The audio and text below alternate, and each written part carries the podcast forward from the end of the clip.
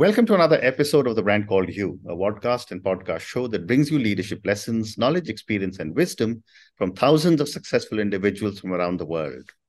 I'm your host, Ashutosh Garg, and today I'm delighted to welcome a very, very senior and accomplished professional from the UK, Mr. David Price. David, welcome to the show. Thank you. Uh, David is the lead for culture at the Power of Us agency He's an international advisor to the New York based cultural consultancy Sparks and Honey. In 2009, David was awarded with the OBE, which is the Order of the British Empire, for services to education by Her Majesty the Queen. His first book was Open How We'll Work, Live and Learn in the Future. And the next book is The Power of Us. And all of you know I'm very, very partial to authors. So we will spend a little time talking about David's books. So, David, before we talk culture, tell me a little bit about your own journey. Oh goodness, it's uh, it's not a plan that uh, I would recommend to anyone. Um, I began my working life. Uh, I was very young because I hated school, which is ironic since I then went on to spend a lot of time in education. Mm-hmm. Um, but I left school at 16 and uh, I got a job as a civil servant. I was probably the worst civil servant in the history of the civil service. And I just stood up one day at the age of 17 and announced that I was going to do what I really wanted to do, which to, was to be a musician. Mm-hmm. And uh, the guy who was running the, the office said, But what about your pension? I thought this was hilarious. I said, I'm 17. Now, of course, I think, Oh, yeah, what about the pension? But um, I, I, I did. I, uh, I realized in hindsight that I had a, a quite an entrepreneurial streak. Mm-hmm. Um, and even though I had no plan as to how to become a professional musician, within three months, that's that's what I'd done, mm. and I did that for 15 years. And then I suppose I I I thought this isn't really a job for a grown up, and um, and I decided to to go to college, which was mm. I was I was quite a mature student at that point, but even then, I, I had no idea what I was going to do. Mm. And I sort of fell into working with community groups and adult education. And then eventually um, started doing um, more formal education at what Americans would call community colleges. We call mm-hmm. them further education colleges. Mm. And then um, uh finally found the, the job I'd been looking for all my life, which was to start up a new um, uh, college, which was a performing arts college with Sir mm. Paul McCartney and and Sir Ken Robinson. So wow. two people who I, I'd, I'd admired mm. tremendously. Um, and I actually had had known Ken a little bit before then, and um, and uh, but more than anything, I wanted that clean sheet of paper. I wanted to start something mm. from scratch because I, I could see what was wrong with education, but I wanted to have the chance to do it without all of the baggage that usually comes with bringing change to what is a very, very conservative occupation. Mm. Um, and so, so I did that, and then um, did that for ten years, and then I kind of went back to my roots. Really, I I decided that I would b- become a freelance consultant, mm. and uh, it was almost back to the days of being a, a working musician, you know. Mm. But uh, I didn't put the guitar in the back of the car. I put the laptop in, but it was it was about traveling around, and then yeah. that became broader. And then eventually, um, I was working with Sir Ken, and he said, "It's about time you wrote a book." And I mm. said, hmm. "Oh no, I couldn't write a book. I wouldn't know mm-hmm. where to mm-hmm. start."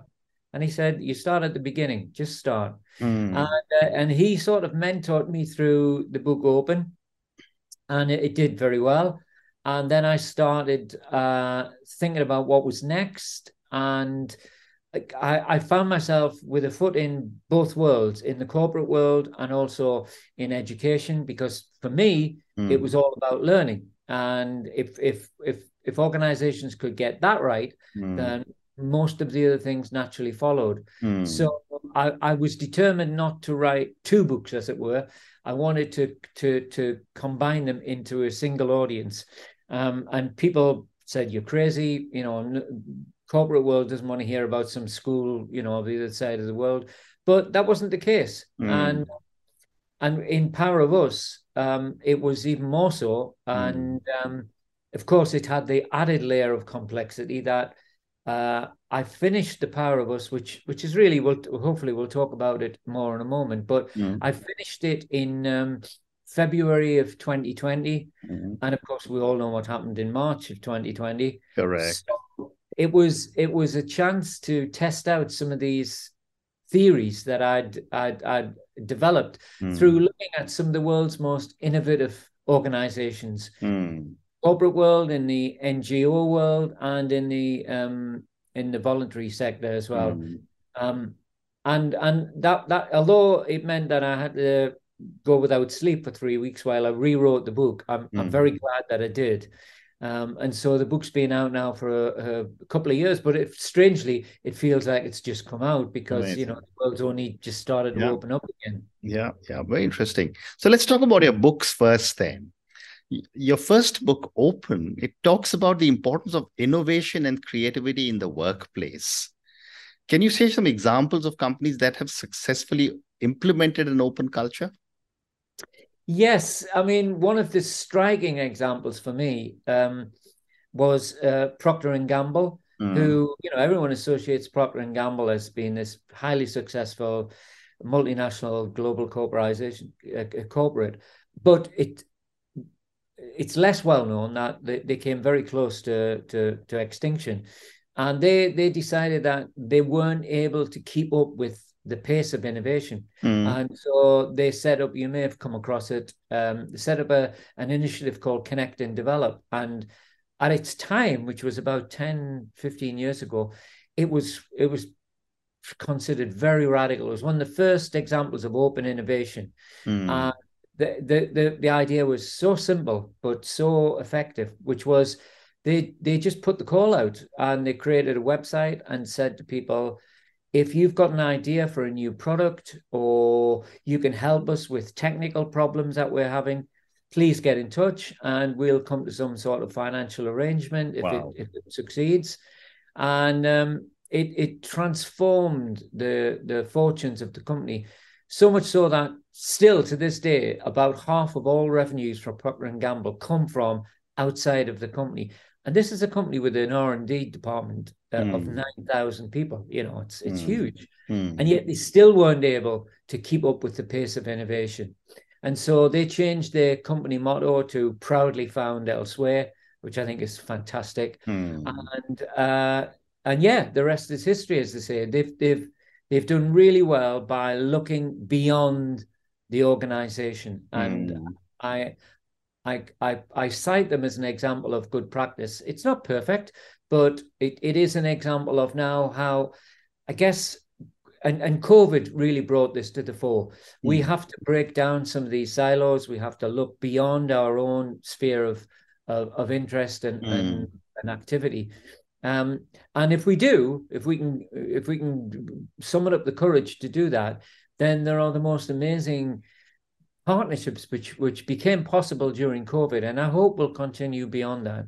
Mm, amazing. No, Procter and Gamble is an amazing company, and since since you spoke so highly about them, I must mention that uh, my both my sons and their spouses, three of the four work for Procter and Gamble in different parts. Oh wow!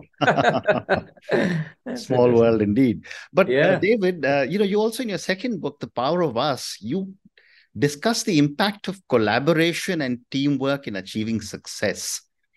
Can you uh, share with me, for my viewers and listeners, some tips on how to build effective teams? Yes, I mean, oh, it's it's such a difficult thing to to summarize in just a, a, a soundbite, as it were, because mm. of all the definitions of collaboration, my favorite one comes from um, I think it was an American general whose name's escaped me for now, but he described it as um, collaboration is an unnatural act between non-consenting adults, hmm. and and everyone knows it's a good, it's the right thing to do, but people find it very difficult to do. Hmm. And what I found in studying the companies that I looked at was if you create the right culture, then people it, that makes collaboration easier mm. and and by the right culture i mean a place where you know people are not afraid of making mistakes mm. where there is a strong learning environment where uh, i guess um, the the the silos that frequently divide us are, are broken down. You know, one of the the, the the most interesting entrepreneurs of the last couple of hundred years was Thomas Edison. Correct. And it, when when he created the inventions factory in Menlo Park, you know, mm. it, he he had accountants working alongside chemists who worked alongside electricians who worked alongside engineers and and they all took part in those kinds of discussions mm. so he he kind of stimulated that natural curiosity and it was really i think uh, in in the years beyond that particularly uh, in the mid 20th century when we started you know cubeland and we started sectioning off specific areas of responsibility and the the taylorist approach of dividing a an organization up into very clear specific um, uh, activities that's when we started to lose that that spark of of creativity that, mm. that collaboration at its best can generate. Mm. Uh, but of course, it's it's not to say that it's easy. You know, we're dealing. Collaboration depends on human beings, and uh, as we know, they're extremely complex Correct. Correct. individuals. Mm. Um, but but I, I, just feel going forward, especially mm. in a world of AI, we we have no choice. We, we have no choice but to develop a collaborative culture within our organizations. Mm, well said. You also talk of collective intelligence. And I wanted to ask you how do you define collective intelligence? And why do you think it's important for individuals and organizations to embrace it? Yes, well, the it it's it comes under quite quite a lot of different labels. Clay Shirky described it as the, the cognitive surplus, mm-hmm. which is to say you know, we all have interests beyond our immediate uh, job. We're mm. beyond mm. that that that that we get paid for, mm. and this is true now uh, more so than ever. Um, you know, it, it, typically it's it's characterized in in the UK as the guy who goes down to the bottom of his garden and opens his shed and then tinkers away at something.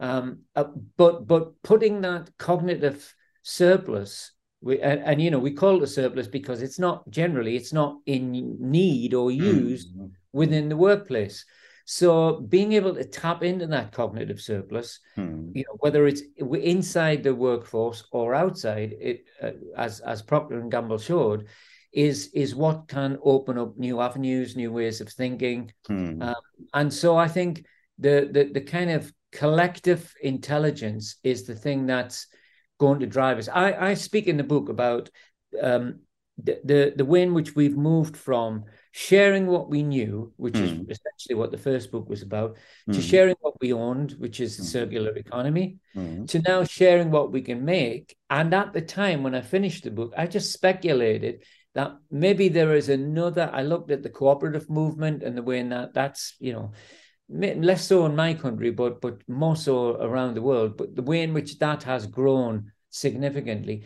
mm. and suggested that it might be possible for people on their own volition to share what they make at scale. Because it mm. used to hmm. be that the thing that stopped you from doing that, there were two things that stopped you. One was access to the means of production. Well, mm. now we've got 3D printers, which cost a couple of hundred dollars. Mm-hmm. The other was access to capital and now we've got peer-to-peer lending services so if you if you need money it, it it's more available now than it used to be mm. and so I, I, speculated that but when covid came along then it it sort of proved it mm. beyond anything that i could have imagined because here we had things like the mercedes formula one design team working with the university college london hospital mm. to create the world's first continuous breathing machine mm. of its type in a in a hundred hours. I mean, remarkable production timescales. Correct. We had all sorts of alliances. You know, we had in this country we had a thousand face group scrub, what they called scrub hubs, which were just people who uh, largely women who mm. knew how to sew. And when we couldn't get our hands on any PPE, or worse, our government was buying PPE, which was already out of date. Mm. Then these women were able to make it and organize at a huge scale mm. and, and, fill the gap that government had led, which mm. is why one of the phrases I use in the book now is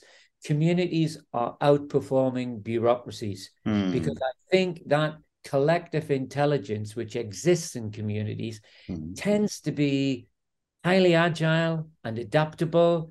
It's in it really often for a sense of fun. You know, if you think about hackathons and those sort of embodiments of it, whereas bureaucracies often are there to slow the process down, to jam mm. up the works. Mm. And they during COVID, they were found to be wanting, mm. you know, and, and I think a, a, number of countries, not least mine, were were found um, to to not be able to respond quickly enough to the mm. pandemic. And so I think in a way, if we learn from those experiences, and that's that's the big if. Correct. But if we can learn from those experiences, how can we tap into that strong sense of ethical well-being which hmm. existed mm. particularly at the start of the pandemic mm. and how can we recognize that you know these networks exist and they are learning from mm. one another all of the time i hmm. mean i I, the first book I, I talked about the Occupy movement because mm I think social movements are fascinating examples of this. And I talked about Occupy as a as a case in point where they generated a huge amount of interest, but when they were asked what would success look like, they couldn't answer it. Mm. And, and and other groups now have since learned from that. So Extinction Rebellion have learned from Occupy. Mm. I think Black Lives Matter have learned from previous attempts at civil rights. And so what what we're seeing because of largely because of technology mm. is that this cognitive surplus this collective intelligence mm. now has somewhere to go and it it is it's never been easier to mm. find your tribe you know to find the people who are interested in the same thing that you hmm. are hmm. and and that's what we're seeing and i think the challenge now is do those bureaucracies and i include corporations in that category hmm. do they want to try and stop these groups or do they want to work with them? Mm. Because I, I, frankly, I don't think you can stop them. Mm. And I cite all sorts of examples in in one of the chapters in the book of biohackers and people who who are basically faced with dreadful life chances. Yeah. And, and and when you're in that situation, when you've maybe only got months or, or at the most a couple of years to live, you'll mm. try anything and Correct. you will look for solutions anyway. Mm. And so there's a huge amount of ingenuity within those groups, and you can't tell them stop doing that. Mm. Their life depends upon it. Mm. So I think we have to find ways within bureaucracies, within governments, to stimulate that. You know, and, and I think India has been particularly good in its open um, innovation to drug research, uh, uh, because you know the the the the typical approach hitherto has mm. been new drugs get or, or recycled drugs get repurposed and some pharmaceutical tries to close them down. Correct. And and I understand why that is, and I understand the need for regulation. Mm. But nevertheless, it's better to work with these people than to try to regulate them out of existence. Mm, well said. You also talk about collaboration, which is a key theme in your book. Um, what are some of the strategic uh, advantages uh, of uh, you know, collaborating, and how can this be done in teams or organizations? Yeah, this is one of the knowing doing gaps that I frequently point to, and and certainly I see it in my world of education, hmm. where you know there isn't a more isolated activity, bizarrely, than than education currently because everyone knows there's there's 40 years of evidence to show that collaboration improves productivity it, imp- it, leads to greater innovation all of those things. And yet what do we do? We put teachers in a room by themselves. Mm. we give children work to do by themselves and then we expect them suddenly to be prepared for the world beyond that which, which expects them to work in teams. Mm. so i think we we have to look at how do we create the necessary um, set of circumstances? What are the building blocks? And in the book, I cite a number of things like um, protocols so that you have a number of ways of conducting meetings or you know brainstorming sessions which no one will get defensive about because I've seen that happen. I've seen that happen really badly. Mm. Um, hmm. or rituals that you know build up over time over a company. Um, I, I, know one organization that's got a thing called Jeff's Law, which is that one of the employees used to used to say, you know, you can't you can't go ahead with an idea until I've had a look at it. And it became, he was his name was Jeff, mm. and he that became a kind of ritual for that organization. Mm. It didn't really mean that, but but it just meant that before we we go ahead with this, let's just run it by a few people and let's just make sure we're we're heading down the right path. Mm. So I think how we create the the sort of apparatus of of of collaboration mm. is is a fascinating thing. I think some places uh, do well, uh, particularly if it's if it's got a model of servant leadership. Because one of the things about servant leadership is that unlike the kind of ego-driven leadership, mm. where let's face it, maybe 30 years ago, if you were the CEO of a company, the chances were that you would probably sat in the seat of most of the people that you were taking advice from. Mm. So you thought that you knew how to do their job anyway. Yeah, that's impossible now. Mm. It's it, the, the, organizations are so complex now. Mm. You can't do that. So you need to have that humility that mm. goes with that. And if you're the the kind of leader, and one of the, the leaders I, I cite in the book is a fantastic example was Gary Ridge from WD forty, uh, but he was the kind of person who would say, I'm not the smartest person in the room. I need to fill the room with people who are smarter than me. Correct. And I need to be humble enough to to be able to take their advice. Mm. And I think if if if if we can do that with the models of leadership, if we can distribute the decision making that goes with that, you know, so we yes, we're seeing flatter organizations, but are we are we seeing d- decisions being distributed mm. down within the organization as well. Mm. So I hmm. think I, I, call that the operating system of, mm. of, of, organizations. And I think that's what leaders now have to think very carefully about. Mm-hmm. Well said. You know, I, we're running out of time, so I only have time for one more question. Oh, wow, it went think, so quick. I don't know whether we'll have time for culture, but maybe I'll seek some other time for you from you on culture some other time. But you know, David, you've also written extensively about the need for individuals to be lifelong learners. Um, how can we encourage a culture of lifelong learning in our uh, institutions and in our society? Yeah, it's a great question, and and frankly, since you know what we've seen, what the world has seen now since November twenty two, mm. and the arrival of ChatGPT, is mm. that this AI revolution isn't something that's going to be coming along in the future. It's here now. Absolutely. And I think it has made everyone think about how they how they need to retrain, how they need to refocus. Mm. And if ever we needed a great example of the kind of things that people like me and others have been saying, which is you will have many many different roles in your career Correct. so your your learning never stops if if if you want to you want to stay ahead of the game, you need to be constantly learning. And of course, organizations need to create the right kind of culture, the right kind of um, apparatus whereby you can learn. And frankly, what I think we've seen now, particularly with AI, mm. is that that doesn't always mean sitting in a training room. Mm. You know, that's a pretty inefficient way of learning. Mm. And, and yet, so many corporations are still wedded to that idea even though it's been proven not to be as effective as informal mm. on-demand learning so i think one of the one of the lessons we'll get from ai is that we will genuinely get personalized learning Correct. to suit the individual's needs mm. what we need to do it seems to me is to create the culture whereby that is part of your work it's not mm. seen as something that you do when you go home Correct. It's it's it's part of your work. The mm. learning is the work. Very well said. So I think I'm, I'm going to try and squeeze in one more question because there's so much you've written in, your, in these two amazing books. And this would be my last question.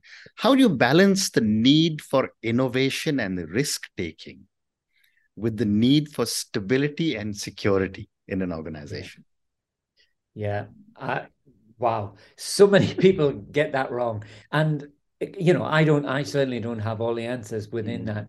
But I think what we need uh, are is is a what I call a disciplined approach to innovation. Mm. I meet so many people who who are leaders of organizations and they want to throw everything up in the air. They've got so many great ideas. Mm. Frankly, I used to be one of those leaders.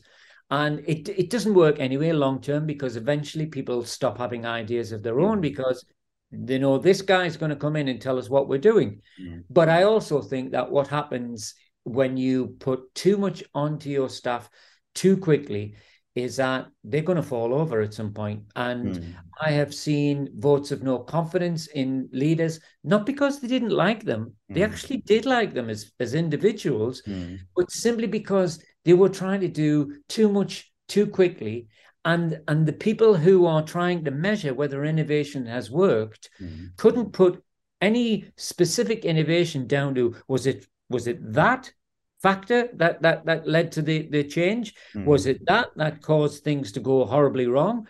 We have no idea because we are just doing far too many things at mm. once. Mm. So having a more disciplined approach to innovation, and I understand, you know, again with with with the development of AI now, we are seeing things being rushed out to market that hmm. aren't ready to go to Correct. market. Correct. And and that that is a big mistake. But I understand the pressures of all that.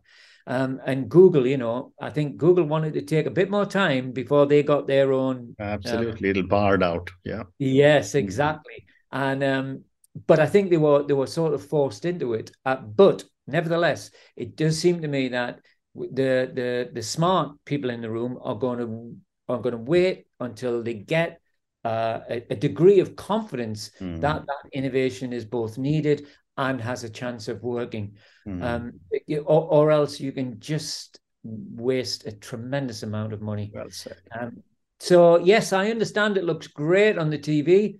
You know, to get the Elon Musk type character who seems to be betting the farm on whatever the latest idea is. But you know, I think things are kind of proving quite difficult for Mr. Musk right now. Absolutely, absolutely. He, he, he tried to do too much too quickly. Absolutely, well said. And on that note, David, uh, you know, as I said, I could have just carried on talking to you, but uh, I've run out of time. Thank you so much for the incredible discussion about both your books. I am going to ask all our viewers and listeners to go and check out the books uh, Open How We'll Work, Live, and Learn in the Future, and the second one, The Power of Us, on Amazon. I'm going to check them out myself. Thank you, David, for speaking to me about your books. Thank you for talking to me about collective intelligence, about so many different aspects of collaboration, about managing conflict, and about uh, you know being lifelong learners. Thank you again for speaking to me, and good luck. You're more than welcome. Thank you for listening to the brand called You Videocast and Podcast, a platform that brings you knowledge, experience, and wisdom of hundreds of successful individuals from around the world. Do visit our website www.tbcy.in to watch and listen to the stories of many more individuals. You can also follow us on YouTube, Facebook, Instagram, and Twitter. Just search for the brand called You.